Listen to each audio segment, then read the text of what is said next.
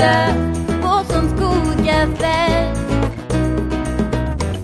R-I-E-H-L, hier findet ihr die ganze Welt.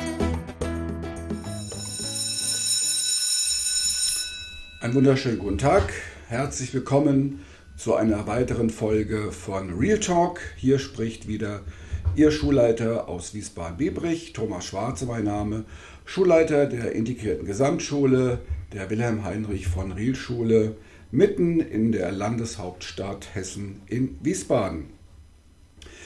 Ja, letzte Woche, es ist kaum zu glauben, aber auch in unserer Schule nehmen langsam die Corona-Zahlen die Corona ab.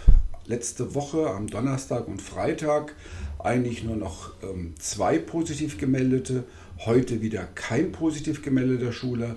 Ähm, es ist also sowas wie ein Silberstreifen am Horizont zu sehen. Und ich bin auch guter Dinge, dass wir vor Ostern unseren Austausch mit Griechenland durchführen können. Ha, ähm, das ist sicher ein Thema für, einen, für eine weitere Folge von Real Talk. Zwei Jahre sind nun vergangen, seit wir uns mit dem großen Thema Pandemie beschäftigen oder beschäftigen müssen.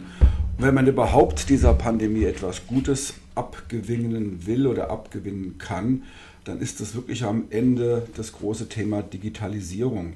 Ähm, so vor zwei Jahren waren viele Schulen noch, sage ich mal, am, am Beginn der, der Kreidezeit oder am Ende der Kreidezeit fahrend. Ähm, hier war die Riedschule auch schon weiter. Wir haben schon seit Jahren keine einzige Tafel mehr, mit, die mit Kreide ähm, beschrieben wird. Smartboards waren gang und gäbe. Und wir haben sogar vor zwei Jahren schon eine sogenannte Technikklasse eingerichtet. Wir haben uns aus eigenen Mitteln einen iPod-Koffer besorgt und konnten wenigstens eine Klasse mit diesen Tablets versorgen, haben da ein schuleigenes Konzept für diese Technikklasse und die Schüler und Schülerinnen wurden im Umgang mit diesem Medium geschult. Aber dann haben wir gemerkt, dass das ganz sicher ähm, nicht alles sein kann, dass wir nur eine Klasse mit iPads bedienen können. Und wir haben ein umfangreiches Medienbildungskonzept geschrieben und sind damit an die Verantwortlichen der Stadt Wiesbaden gegangen, haben uns mit dem Medienzentrum zusammengesetzt und sind nun eine Schule, eine Schule von 2000 aus ganz Hessen, die über eine Vollausstattung ähm, verfügt. Vollausstattung bedeutet, dass jeder unserer Schülerinnen und Schüler zurzeit ein eigenes iPad hat. Dieses iPad gehört natürlich weiterhin der Schule und die Eltern mussten mehr oder weniger einen Leihvertrag unterschreiben und haften bei Beschädigung auch nur mit einer, ja, mit einer kleinen Summe. Inzwischen haben auch alle Lehrerinnen und Lehrer ein digitales Endgerät. In der Regel sind das auch iPads. Und auch unsere Schule ist inzwischen ähm, flächendeckend mit einem guten, schnellen WLAN ausgerüstet. Also da sind wir, was das Technische angeht, sehr, sehr weit. Smartboards haben wir weiterhin, aber auch die Smartboards der letzten Generation werden langsam aber sicher abgelöst durch sogenannte Smart TVs.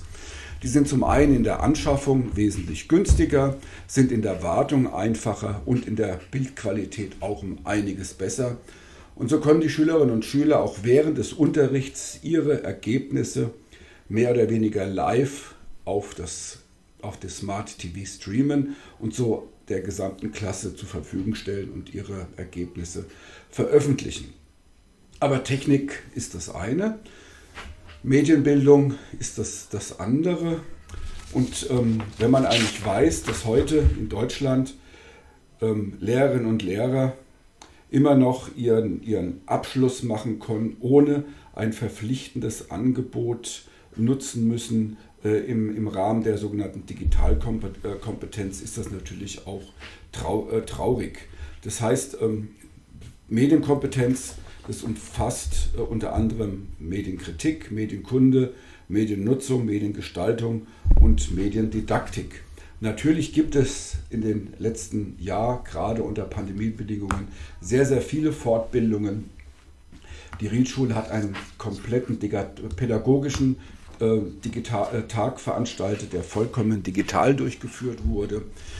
Wir haben inzwischen drei sogenannte Digitalkoordinatoren, die sich wirklich rührend um das Thema ähm, Digitalisierung kümmern. Ähm, das ist unter anderem aufgeteilt in einmal didaktisch-pädagogische Fragen, dann haben wir technische Fragen und die ganze Administration. Ähm, all das wird von Kolleginnen und Kollegen übernommen, die dafür äh, ja, eine, eine geringe Stundenentlastung bekommen. Das können wir uns als selbstständige Schule mehr oder weniger leisten. Aber ähm, es muss natürlich doch dafür gesorgt werden, dass die Kolleginnen und Kollegen mehr oder weniger auf einem guten Ausbildungsstand sind. Und auch da haben wir gute Konzepte.